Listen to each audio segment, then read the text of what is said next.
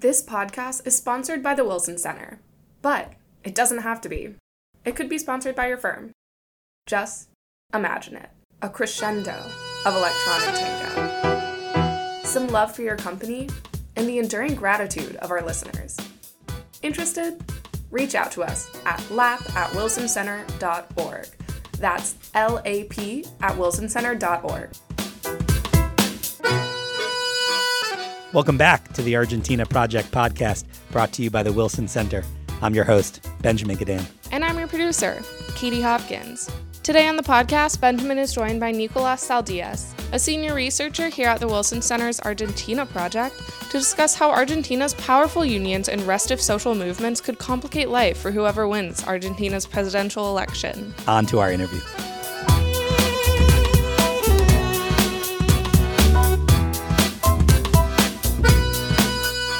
Nicolas, you've been following the Argentine election closely, including the two presidential debates, this fairly impressive rally that Mauricio Macri was able to organize in Buenos Aires. All of this has given the impression that the judgment was premature following the August primaries, and that in fact, there's a perception now that Mauricio Macri has a chance at least to make it to a second round, that the idea that he was a dead man walking following August um, was a rush to judgment. Is that how you view the scenario heading towards Sunday's election? Uh, well, Mauricio Macri has been able to mobilize his voters throughout the country with his Si Se Puede uh, rallies, and the most notable being in Buenos Aires, where hundreds of thousands of Argentines went. It was important because it signaled that his party is able to mobilize large numbers of people, which used to be almost the exclusive purview of Peronism. That's a significant development in Argentine politics. That being said, it is unlikely still that Mauricio Macri will make it to the second round. All polls, as questionable as they may be, still suggest that not only will he lose, but he may even lose by even larger margin in the first round, in the PASO, for example. So it's still to be seen, but I think it does show that the opposition is still alive and well in Argentina.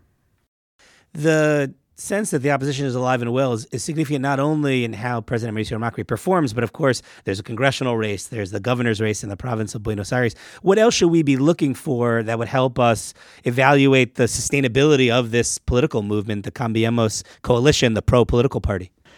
Well, it will be whether or not they stay together in the next government, whether or not they can act as a coalition, as a party, and not have um, defection from the party lists. For example, if Macri also is reelected in Buenos Aires in the midterms next next in the next administration will be important as well. And what will happen to somebody like Vidal? Will she be able to uh, put become a presidential candidate in 2024 with the same party behind her?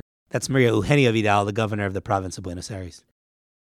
Uh, we have the city race, of course, where it seemed like it would be the last, uh, was the original bastion of the Cambiemos coalition and the PRO political party. You've talked about keeping the coalition together. I imagine you have in mind whether the radicals will be wooed by Alberto Fernandez, the um, Peronist candidate who was successful for a time in bringing the radicals to Peronism under Nestor Kirchner, if I remember correctly. Yeah, the Radicales so in the first administration, uh, Nestor Kirchner's administration, there was a lot of radicals that did uh, go to uh, Kirchnerismo. I guess you could say more than Peronismo. Um, it's a it was a movement that allowed Kirchner to have governability, which was very important in the first administration. Um, and I'm certain that Alberto Fernandez has the connections and the knowledge to at least attempt that as well. So again, it will be interesting to see whether or not Cambiemos is able to maintain its cohesion as as defection seems more and more profitable in the next administration. Yeah, we've certainly been focusing a lot on the diverse coalition that Alberto Fernandez has cobbled together from the far left Kirchnerismo to, to the centrist and traditional Peronist governors. You are focusing on the Cambiemos coalition, which of course does have its various elements and would be vulnerable to fracture should it not have the um, you know, unifying force of power and money. Well, it's also a question of whether or not Alberto Fernandez will succeed in dealing with Argentina's economic problems. If Alberto Fernandez is unable to tackle inflation, if he's unable to reduce poverty, if he's unable to bring back growth, he may have a short political life, so to speak. Um, Argentina is a country where political capital matters a lot to keep coalitions together. And Alberto Fernandez has to show very quickly that he's able to get the situation under control. Within his own coalition, um, Juan Grabois, who is the head of um, CTEP, which is one of the Piquetero movements, has said on TV I'm giving him 100 days.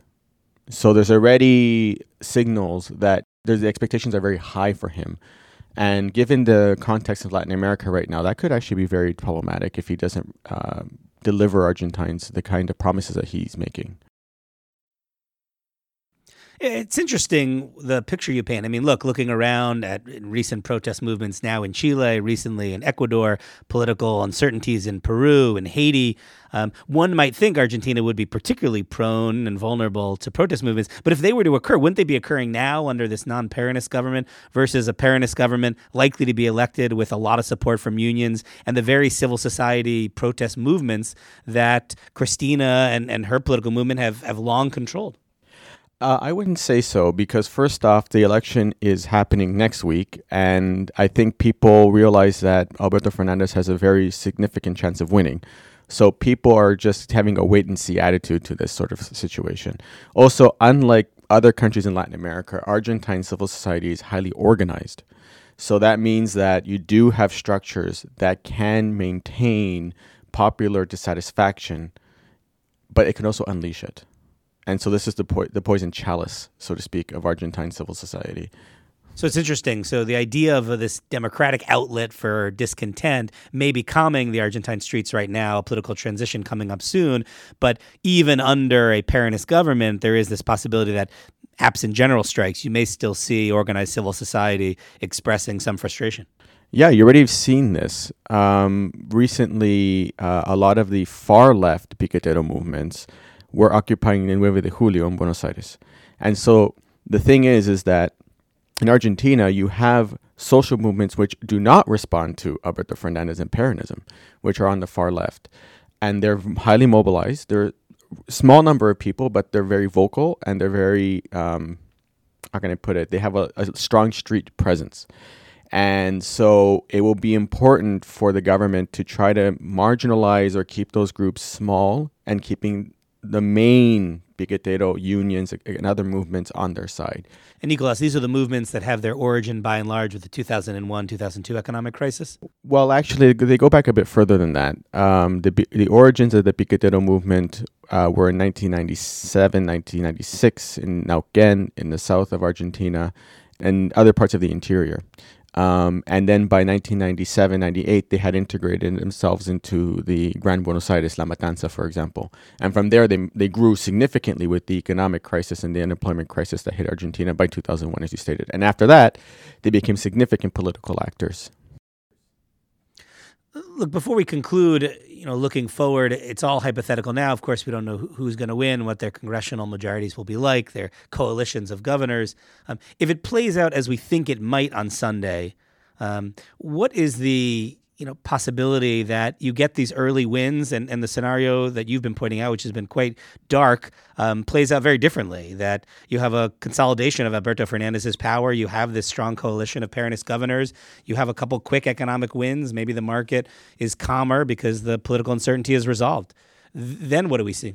Well, if there is a positive outcome uh, for Alberto Fernandez, that will be important for him to consolidate his own power um, that will give him the political capital to potentially um, stem fears that the divisions within Peronism can stall his his own agenda and may actually help isolate Cristina Fernandez's Kirchner's influence inside the party.